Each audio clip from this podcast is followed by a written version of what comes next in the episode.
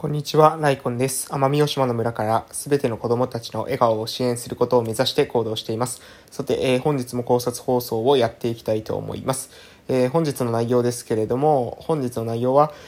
えー、っとね、衣食住に関することですね。衣食住。えー、もうこれね、ここまで聞いただけでも、もう何回も私の配信聞いてる方は、えー、わかるかもしれませんけど、この衣食住っていうのは、えー、人間がね、生きていく上で、えー、欠かすことのできないものですよね。え、着るものがなかったり、食べるものがなかったり、住む場所がなかったりしたら、え、私たちは人間らしい生活っていうのをすることが、え、できない。そういうふうに皆さんもね、理解されるんじゃないかなと思います。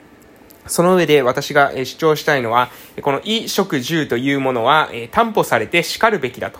ここについてね、深く話していこうかなと思います。えー、先ほど言いましたけれども、衣食住というのが、えー、確保されていない状態では人間はね、人間らしく生きるということは難しいです。えー、なので、この衣食住というものは、えー、ある意味ね、もう私たちは生まれた時点で、えー、この3つというものは、えー、安定して供給される、えー、権利があるんだと。いうふうに思っています。えー、昔の話をしますと、着るものが、えー、現実的にですね、えー、世界中の人々に、え配る分、もしかしたらなかった時代があるかもしれません。え食べ物に関しても世界中の人みんなに配る分、えなかったかもしれません。なかった時代があったかもしれません。そして、え住む場所においてもですね、え全員分の、え住まいを確保できない、えそういった時代があったかもしれません。しかし、えー、いずれもですね、えー、過去の話ですね。今は、えー、そういう時代ではないというところです。えー、着るものも、食べるものも、えー、住む場所もですね、私たちは、えー、作り出した。えー、そしてそれはもう今住んでいる、えー、人類がですね、みんなにそれが供給されてもですね、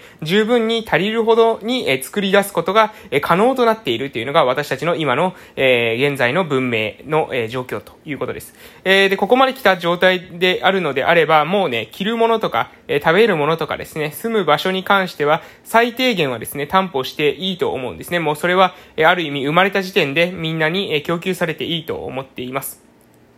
で、その上で、それ以上のプラスアルファの、えー、精神性の自由、自分が何をして生きたいのか、何のために生きるのか、私がよくライフコンセプトというこの、えー、命題ですけれども、えー、ライフ、つまり人生ですね、コンセプトというのは、その核です。テーマですね。人生のテーマ。えー、私たちが何をもって、えー、人生、生きている、えー、ということを、えー、表すのか。えー、なぜ、何のために私たちは生きるのかという、このライフコンセプトに、えー、答えていくっていうことが、えー、人生の、何ですか、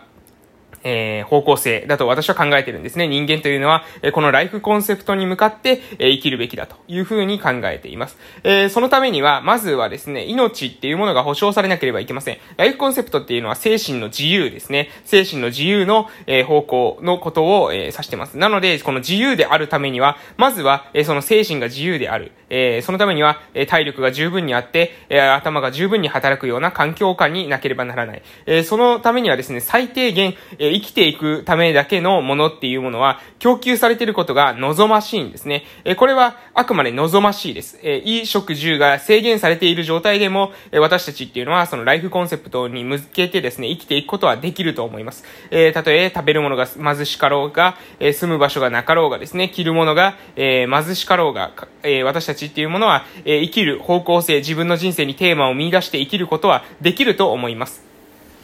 しかしですね、それは人によると思うんですよね。えー、いかなる時にも、えー、その自分の自由意志に基づいて生きることができる人もいれば、えー、そうではなくて、自分のまずは、えー、命が大事。命を安定させて、で、その上で、えー、次に自由意志の方に踏み、えー、踏み込んでいくという人もですね、これもおそらく多いというふうに考えます。えで、そういった人たちが、まあ、わかりやすいのがコロナウイルスですよね。えー、何よりも命を守るということを、えー、大義名分にして、私たちの自由を、えー、自粛という言葉を使って、えー、奪っていく。えそして、それに関して全くですね、誰もが疑いを持たないということですね。えー、不要不急の外出なんていう風に言いますけれども、私たちなんてね、そもそも生きていること自体が、えー、ある意味、そのなんだろうな、えー、生きているだけであればですね、その、それこそ不要不急なんですよね。私たちっていうのは生きていく、生きているだけであればね、えー、そ、なんていうかな、あのー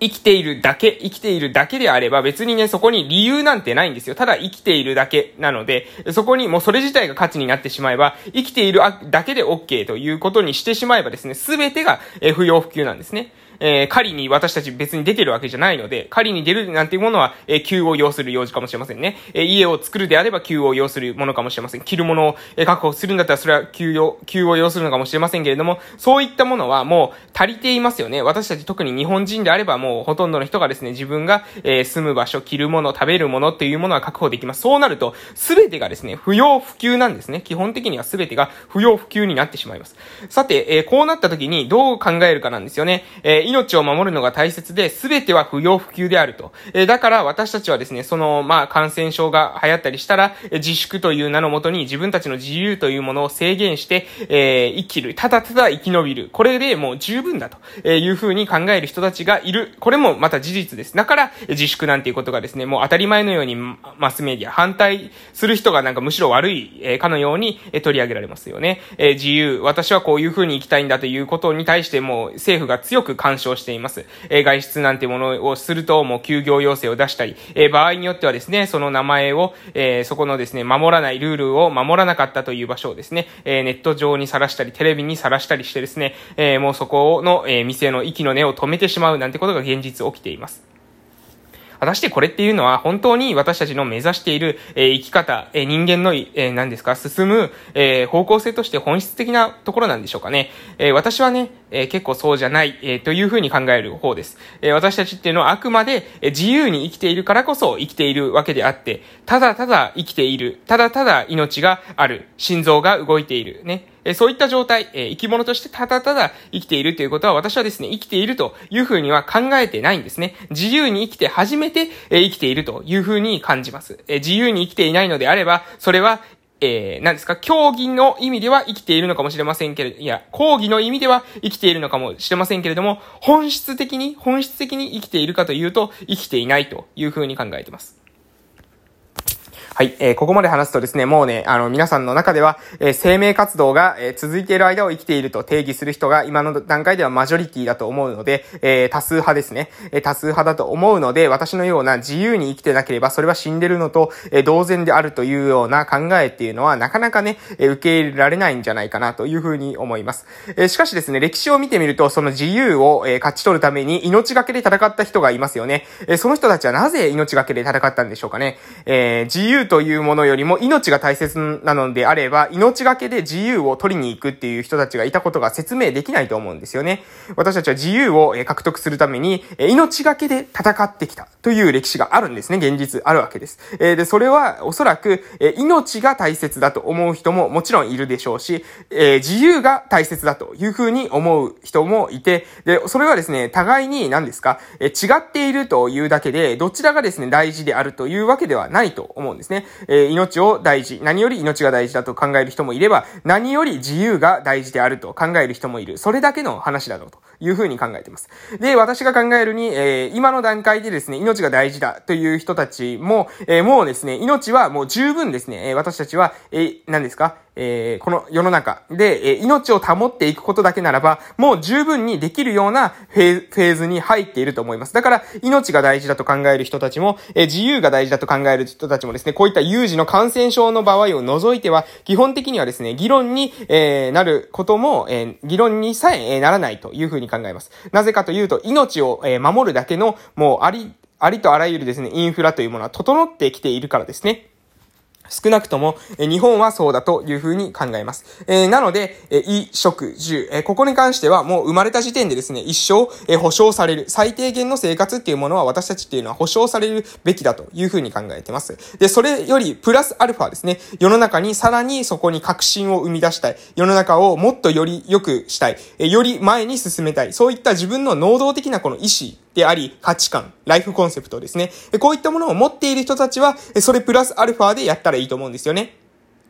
え、退職した後に結構ね、暇になって農業を始めるなんて人がですね、今私がいるこの奄美大島のえ某村では結構あるわけですね。退職して暇になったのにもかかわらず、年金で暮らせるにもかかわらず、え、農業を始めてみたり、え魚釣りを始めてみたりですね。え、その他ですね、え三味線教室とか、え歌謡教室とか、生け花教室とかですね、囲碁とか将棋とか、麻雀とか、こういった趣味活動を始める人っていうのはいます。なぜこういった人はこういった活動を始めるんでしょうか？か？それはね、おそらく私たちっていうのは先ほども言いました。ただ生きるっていうことに対しては満足できない側面があるんですよね。ただ生きるんじゃなくて、よりよく生きたいというふうに考えるのが人間だというふうに思います。なので、私たちにですね、衣食住を、えー、担保することによって、必ずしもですね、私たちの文明が、えー、大河になってしまうというふうには私は考えてません。そうではなくて、私たちっていうのは、やはり、えー、自分の進みたい方向性に向かって、えー、進んでいく、えー、生き物だというふうに私は考えてますし、まあそういう、ある意味信じていると言ってもいいかもしれません。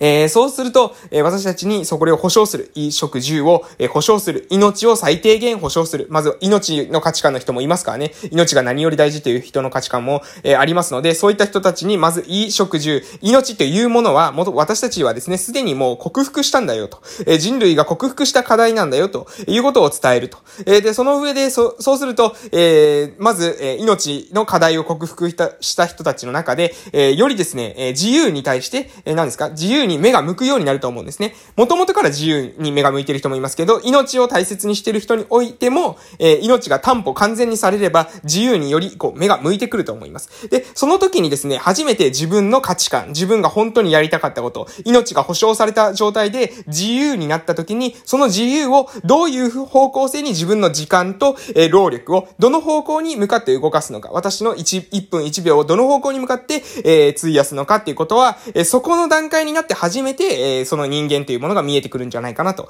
私はそういうふうに考えます。ということで、えー、今日の話はですね、えー、自由を獲得するために、自由を取っていくためには、まず命を保障しなければいけませんよ。具体的には、衣食住は担保されて叱るべきだというふうな私の考えをお伝えしました。私もですね、この方向に向かって一歩ずつですね、自分のできることから、できるコミュニティの範囲から始めていこうかなというふうに考えています。ということで、以上で終わらせていただきたいと思います。ライコンラジオでは朝と夕に2回配信をしてますので、また時間がある方は聞きに来てください。それでは良い夜をお過ごしください。失礼しました。